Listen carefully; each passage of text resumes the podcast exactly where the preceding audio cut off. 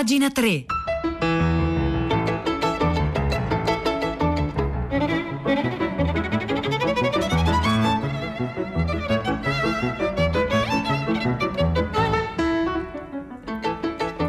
Le 9 e 3 minuti in questo istante, mercoledì 8 luglio 2020. Buongiorno a tutti, Silvia Bencivelli di nuovo al microfono di pagina 3 vi dà il bentornati, le, la cultura nei giornali, nel web e nelle riviste e oggi sfogliamo i giornali con un occhio a quegli intellettuali che ebbero rapporti o che hanno rapporti con la politica in qualche modo, anche nel modo peggiore. Ce ne dà il pretesto un articolo uscito su The Vision a firma Manuel Sant'Angelo che racconta una storia, una storia di dimenticata, e questo è il titolo, di quando i migranti erano gli intellettuali che scappavano dall'Europa delle dittature. L'articolo racconta questo. Nel 2001 Olivier Assayas, regista e critico francese, figlio di Rémy Assayas, in arte Jacques Rémy, ritrovò alcune fotografie e scoprì che quegli scatti testimoniavano la vita a bordo di una nave di cui lui non sapeva quasi nulla. Il piroscafo si chiamava Capitan Paul Lemerle, mentre l'autrice di quegli scatti era un'amica di famiglia, Germaine Krull. Krull era stata una grande fotografa, un'attivista politica per lungo tempo poi quasi dimenticata. Era stata espulsa da Monaco di Baviera dove aveva studiato e nel 1921 processata in Russia perché sospettata di essere nemica del leninismo. Con l'avvento del nazismo divenne poi una strenua oppositrice di Hitler e, e, tutte queste opposizioni critiche, queste posizioni critiche la obbligarono a salire a bordo della Capitan Paul Lemerle insieme all'amico appunto Jacques Remy, il padre di Olivier Assayas. Insieme a lui ma anche insieme ad altri intellettuali e artisti che erano costretti a scappare dall'Europa ormai in mano ai totalitarismi. Nella foto più famosa di quel viaggio, racconta Manuel Sant'Angelo su The Vision, e la foto si può vedere, si riconoscono il romanziere rivoluzionario Victor Serge, il padre del surrealismo André Breton, con la moglie, la pittrice Jacqueline Lambert. Sulla stessa barca c'erano anche Claude Lévi-Strauss, il pittore cubano Wilfredo Lam, la scrittrice tedesca Anna Segers e più di 300 altre persone, tutte con un buon motivo per andarsene dal vecchio continente. Erano ebrei, repubblicani spagnoli, comunisti, socialisti, un certo numero di intellettuali sgraditi ai regimi. Anna Segers, in particolare, stava fuggendo verso il Messico e stava fuggendo dalla Germania a causa causa delle radici ebraiche e delle proprie convinzioni comuniste. Ognuno di noi, scrisse, aveva una ragione particolarmente persuasiva per non cadere nelle mani dei tedeschi. Partirono, partirono il 25 marzo del 1941 da Marsiglia, dopo aver fatto l'impossibile per salire su quella barca scomoda e pericolante. Chi aveva legami politici, come Anna Segers e Victor Serge, li sfruttò per riuscire a procurarsi un visto, mentre chi, per esempio Breton e Levi-Strauss, aveva già uno status riconosciuto, chiese l'appoggio delle università americane. E poi ci furono organizzazioni come l'Emergency Rescue Committee, un comitato che era nato negli Stati Uniti dopo Vichy per opera di un gruppo di intellettuali liberali americani con alcuni antifascisti tedeschi, con l'obiettivo di far fuggire dalla Francia le personalità di spicco maggiormente in pericolo, prima che arrivasse la Gestapo. Eh, chi è che ha raccontato questa storia? L'ha raccontata appunto il romanziere russo Victor Serge, che poi è stato ripreso da numerosi altri romanzi, almeno altri due romanzi di questi anni. Eh, Serge era stato tra i primi a denunciare la deriva totalitarista di Stalin, i crimini da lui perpetrati e eh, l'amica Susan Sontag dirà poi col tempo Serge avrebbe definito la rivoluzione di cui era stato artefice una grande delusione, però non ebbe il tempo. Serge infatti morì solo qualche anno dopo la traversata in Messico. Messico. Il suo diario oggi è una delle testimonianze più ampie di quell'impresa. Fu lui a definire Capitan, la Capitan Paul appunto la nave, un campo di concentramento galleggiante. La descrive così Levi Strauss in Tristi tropici. Finalmente ho ottenuto il mio biglietto per la Capitan Paul Lemerle, ma non ho iniziato a capire la gravità della situazione fino al momento in cui siamo saliti a bordo. La polizia ha isolato la banchina, impedendo ogni contatto tra i passeggeri, i loro parenti o gli amici che erano venuti a salutare, e ha interrotto i congedi con spintoni e insulti. Lungi dall'essere un'avventura solitaria, era più simile alla deportazione dei detenuti. Ciò che mi ha stupito ancora di più del modo in cui siamo stati trattati è stato il numero dei passeggeri, 350 persone circa ammassate su un piccolo piroscafo, che, come ho scoperto subito, vantava solo due cabine, con in tutto sette cuccette. Una delle cabine è stata assegnata a tre donne, l'altra doveva essere condivisa tra quattro uomini, tra cui io. Il resto dei miei compagni, uomini, donne e bambini, furono radunati nella stiva senza aria né luce, dove i carpentieri della nave si erano affrettati a montare letti a castello e materassi di paglia. Eh, Levi Strauss, come racconta lui stesso, aveva avuto il lusso di poter trascorrere il viaggio in una delle cabine insieme agli ufficiali. Gli appartenenti alle altre classi sociali durante la prima parte del viaggio eh, non si incrociarono mai, poi dopo a un certo punto la, eh, la cosa si, si, ruppe, questa divisione in comparti stagni durò poco. Ehm, ci fu una specie di ammutinamento, una specie di ribellione per cui anche ai più poveri venne distribuito gratuitamente il pane, uno degli animali che era stato imbarcato venne ucciso e cucinato per tutti. Ci fu un'area della nave che venne chiamata Montparnasse dove al tramonto si iniziò a tenere ogni giorno una sorta di università popolare. Sul ponte di Prua invece si assisteva a dibattiti spontanei che riunivano tedeschi nemici del Reich, spagnoli, baschi repubblicani, russi di opposizione e comunisti polacchi. Erano uomini molto diversi, ma tutti molto preoccupati da quanto stava accadendo in Europa. Dopo un mese la libertà a cui tutti aspiravano sembrava un miraggio. L'approdo in Martinica si rivelò un nuovo esilio forzato. Molti vennero internati in un campo di prigionia a Lasaré, senza neanche poter fare una passeggiata. Per tutti c'era la difficoltà di dover gestire i pochi soldi rimasti in una situazione di emergenza. Arrivarono i permessi, ma sull'isola i beni di prima necessità eh, vennero, vennero, venduti a prezzi più alti agli stranieri e eh, così in attesa di poter tornare a essere quei pensatori scomodi che tanto facevano paura ai regimi, i passeggeri della Capitaine intanto continuarono a fraternizzare fra di loro. Il cubano Wilfredo Lam, per esempio, scoprì grazie a Levi-Strauss e a Breton il valore della della propria pittura oscura ispirata dalle tradizioni afroamericane e Breton fece da mentore anche al poeta martinicano Aimé César, da lui conosciuto attraverso Tropic, la rivista che quest'ultimo aveva fondato con altri intellettuali del luogo. Sull'isola anche Serge iniziò a confrontarsi con Levi-Strauss creando un legame duraturo. Questi incontri si sarebbero rivelati di capitale importanza per la nascita dei fenomeni culturali che influenzarono l'Europa nella seconda metà del Novecento. La Paul Le Merle fu l'ultimo trasporto verso i Caraibi autorizzato da un governo francese. Eh, questi passeggeri raggiunsero alla fine gli Stati Uniti e poi presero ciascuno una strada diversa. La storia di questa nave viene raccontata anche in un podcast che abbiamo linkato alla nostra pagina web, è un podcast in francese, ma in questo momento l'abbiamo letta da The Vision, un articolo a firma di Manuel Sant'Angelo, da, scusatemi, dal titolo La storia dimenticata di quando i migranti erano gli intellettuali che scappavano dall'Europa delle dittature.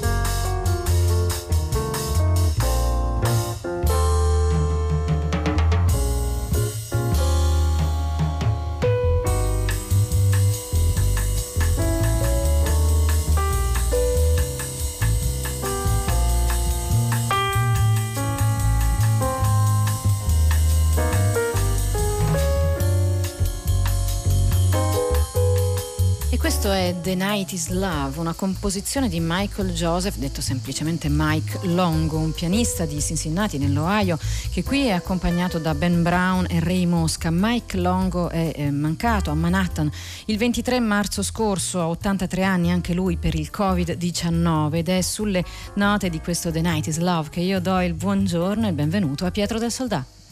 Buongiorno Silvia, buongiorno a tutti gli ascoltatori. Allora, questa mattina noi partiamo da una notizia, la ricordata e evidenziata a filo diretto di prima pagina Fabio da Città di Castello, che riguarda questo volo, ne avrete sentito parlare, arrivato dal Bangladesh, da Dhaka, con un numero importante di persone risultate poi all'aeroporto di Fiumicino positive al, positive al, al coronavirus. Di, che fare? Quanto è grave questa notizia? Quanto diciamo, è indicativa del fatto che tra la comunità comunità bangladesi in Italia, anche sul nostro territorio, ci potrebbero essere molte altre persone eh, infette, potenzialmente contagiose.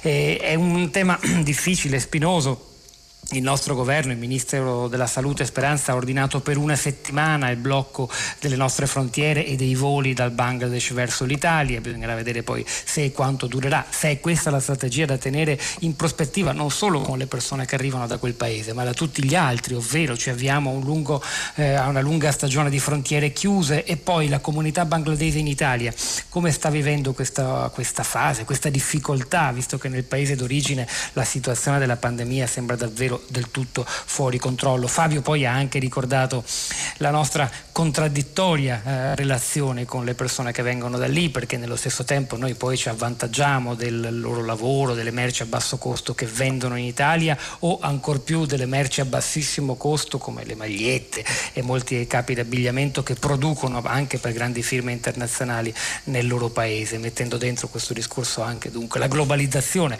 Come si ridisegnerà la globalizzazione dopo il Covid? Covid, con le frontiere non più aperte, con evidentemente anche maggiore diffidenza tra le varie comunità nazionali.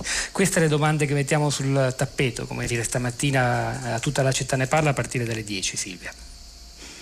Grazie Pietro, allora 335 5634 296 per intervenire durante la tua città, ma anche qui a pagina 3 c'è chi già lo oh, sta facendo, c'è chi ci chiede ma perché Anna Segers era anche lei tedesca? Sì, ma era iscritta al partito comunista, era stata arrestata in Francia, era un'antifascista attiva e eh, aveva anche partecipato alla guerra civile spagnola, poi diventò famosa dopo in Messico quando arrivò appunto nel 41 con questa, con questa nave. Ricordiamo Anna Segers tra l'altro l'altro premio Lenin per la pace. Qui noi alle 9.14 e 45 secondi continuiamo a sfogliare le pagine culturali dei giornali, ci sono altri scrittori che ci ricordano la politica, uno per esempio è Ian McEwan che è appena uscito con Einaudi con un libro che si intitola Lo scarafaggio in cui eh, racconta, fa una satira eh, su Brexit, un gioco assurdo in cui uno scarafaggio si sveglia premier inglese e ha la missione di ribaltare il flusso finanziario finanziario, insomma di,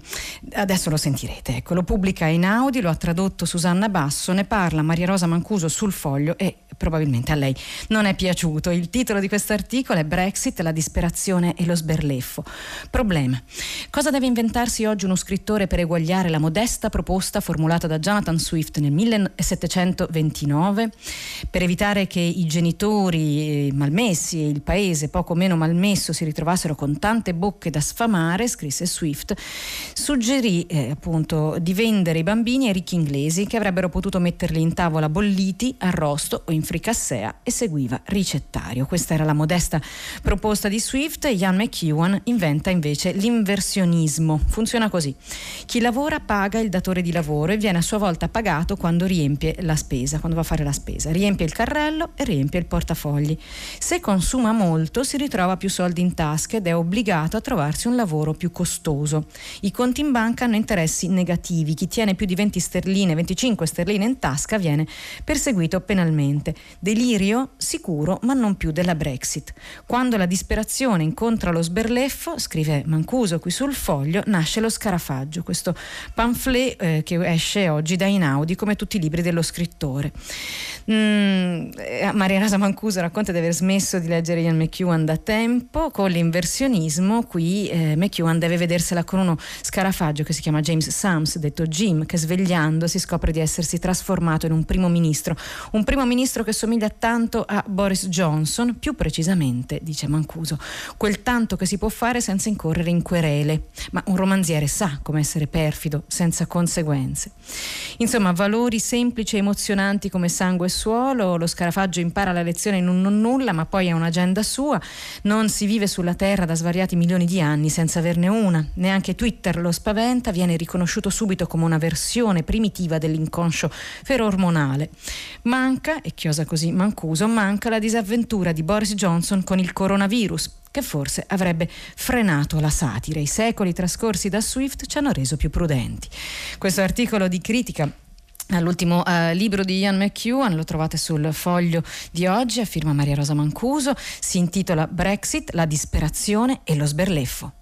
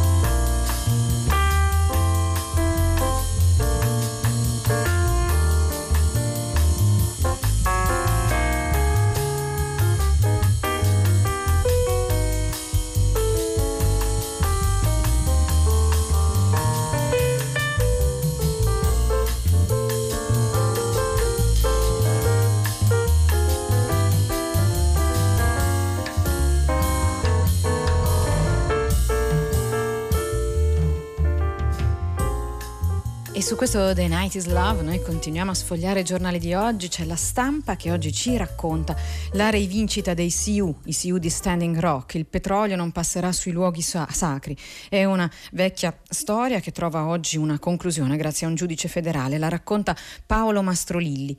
Secondo un'antica profezia dei CU Lakota, un giorno un serpente nero striscerà nelle viscere della terra, violerà i luoghi sacri della tribù e avvelenerà l'acqua, prima di distruggere il pianeta intero.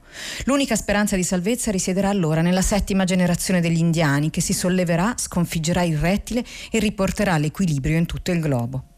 Adesso sarebbe difficile appurare con certezza se la protesta condotta dai giovani CU alla riserva Standing Rock ha realizzato questa profezia e la sentenza con cui il giudice federale del District of Columbia, James Bosberg, ha bloccato lunedì l'oleodotto Dakota Access e ha tagliato in maniera definitiva la testa del serpente nero. Di sicuro però la sua decisione rappresenta una vittoria dei CU sul presidente Trump. La storia viene raccontata appunto in questo articolo molto lungo di Mastro Lilli e consiste in questo i ragazzi e ragazze di 19-18 anni di questa 17, scusatemi, settima generazione avevano eh, visto i coetanei, i più anziani di loro perdersi dietro la droga e all'alcol, avevano creato lo One Mind Youth Movement e affrontando i problemi sociali delle riserve abbandonate se stesse avevano trovato una motivazione nella lotta contro oleodotti e gasdotti considerati nuovo strumento della colonizzazione bianca. Avevano chiesto il permesso agli anziani scettici, gli anziani Sioux, e costruito un campo per la preghiera nell'angolo più settentrionale della riserva, a pochi metri dal tracciato del Dakota Access.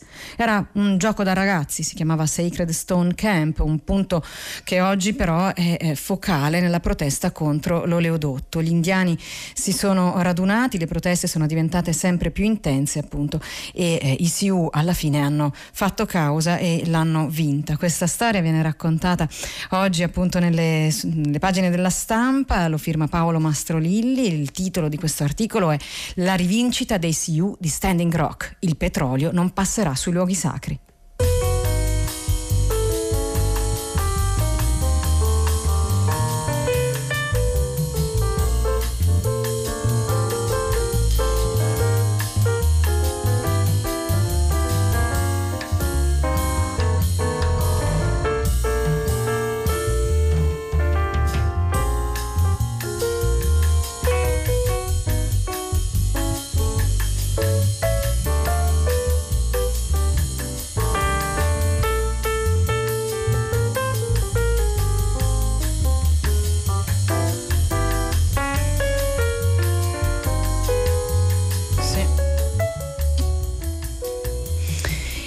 Intanto per questa estate che sarà più italiana che mai, Repubblica continua a proporre il suo Hotel Italia, una guida letteraria e sentimentale ai luoghi del nostro paese, scritta da scrittori italiani. Oggi firma Melania Mazzucco con le isole dimenticate di Venezia e anche il pretesto, questo per segnalarvi un articolo sulla rivista Che Fare, da, firmato questo articolo da Giacomo Giossi. Si parla di economia turistica di Venezia con un'intervista a Giacomo Maria Salerno che eh, parla appunto dell'economia turistica. Ma Melania Mazzucco, torniamo con lei. Melania Mazzucco ci porta eh, lungo, lungo, la laguna e, e, ci fa conoscere le isole, le isole scomparse come San Giorgio in Alga, San Secondo, San Giacomo in Paludo, di cui oggi si vedono i ruderi che eh, emergono qua e là eh, dalla, dalla laguna e poi ci sono le isole che ricordano il male. Per secoli, scrive Mazzucco, le autorità hanno relegato sulle isole i pericolosi, i malati, malati diversi,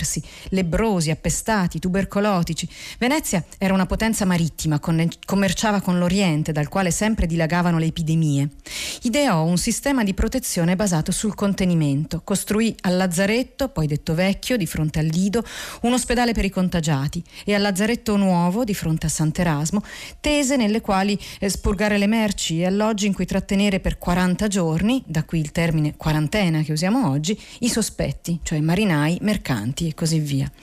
La città appariva loro inafferrabile come un miraggio e nell'attesa sui muri vergarono disegni e graffiti che si decifrano ancora, anche se i lazzaretti sono in, in rovina.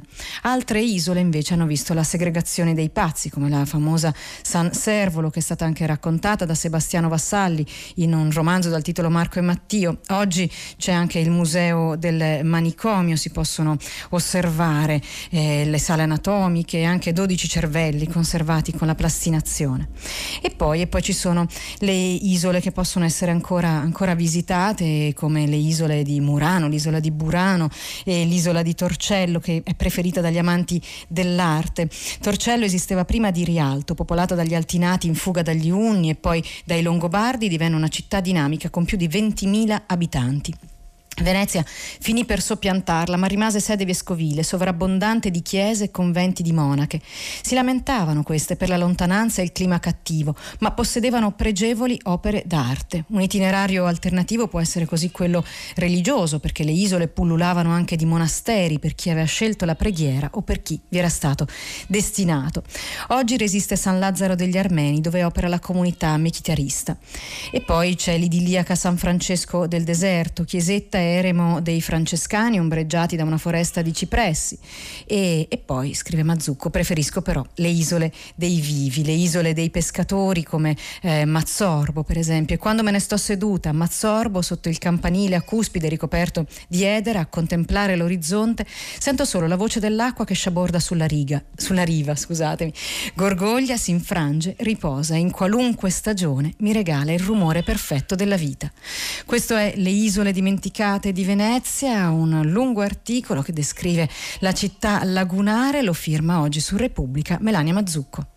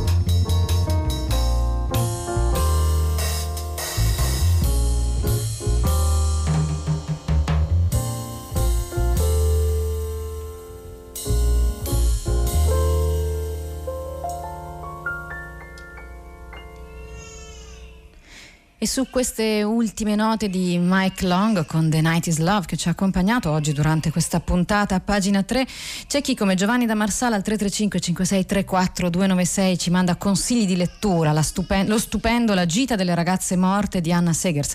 Scrive Giovanni da rendere obbligatorio in tutte le scuole e poi chi come Paolo da Recanati che dice che l'oleodotto nel territorio dei Dakota è stato voluto da Obama, non da Trump, giusto, corretto, la storia cominciava con Obama e prosegue oggi con Trump. Io vi voglio leggere però un articolo che riguarda il miglior articolo della storia. Siamo al meta articolo qui in una rassegna stampa, voglio concludere oggi così, è la storia di un articolo del New Yorker che è uscito nel 1946 che viene tuttora considerato appunto il miglior articolo mai scritto, ne parla oggi rivista Studio. Quando un nuovo numero del New Yorker arrivò nelle edicole il 6 agosto tenete presente 6 agosto del 1946, la copertina presentava una scena da picnic generica con persone che prendevano il sole, facevano escursioni, cavalcavano. Le prime pagine contenevano le solite pubblicità di calze e abbigliamento da donna, ma c'era qualcosa di diverso e unico. L'intero numero era dedicato a una storia lunga 68 pagine, scritta dal corrispondente di guerra e romanziere John Hersey. Alle 8 e, scusatemi, alle 8 e un quarto del 6 agosto appunto del 1945, un momento prima, nel momento in cui la bomba atomica balenò sopra Hiroshima, Misto Shiko Sasaki, un'impiegata, si era appena seduta al suo posto nell'ufficio dello stabilimento, voltandosi per parlare con la ragazza della scrivania accanto. Hiroshima, questo è il titolo, è stato definito da allora uno dei migliori articoli mai scritti. Literary Hub ne ha raccontato la storia e appunto oggi Rivista Studio la riprende. John Hersey aveva 31 anni, aveva già vinto un premio Pulitzer. Diversi mesi dopo che la prima bomba atomica fu lanciata su Hiroshima, nell'agosto del 1945, aveva menzionato di aver scritto qualcosa riguardo al suo editore. Lui era nato in Cina da missionari protestanti, aveva già coperto la guerra del Pacifico e immaginò un articolo che documentasse il potere della bomba. Decise però che si sarebbe concentrato su ciò che era accaduto non sugli edifici e sulla città, ma sugli umani. In quel momento, a quasi un anno di distanza, nessuno aveva ancora toccato l'argomento né attraverso la scrittura né in qualsiasi altro modo. L'articolo partì così dalle voci delle persone, raccontò i risvolti psicologici di questo disastro terribile. Lui andò a Hiroshima, scelse sei persone che avevano storie potenti, due medici, un prete, un ministro metodista e due donne lavoratrici e eh, raccontò raccontò appunto questa storia a partire dalle loro voci. Tutte le copie vennero esaurite. Il sindaco di Princeton chiese a tutti i residenti di leggerlo. Tuttora quello è considerato uno dei migliori articoli mai scritti. E con lui finisce la puntata di oggi di pagina 3. Silvia Bencivelli, che è stata al microfono, vi saluta insieme al tecnico Mauro Tonini, Marzia Coronati in redazione, Cristiana Castellotti in regia e vi saluta, vi dà appuntamento a domani, come sempre qui a pagina 3 alle ore 9.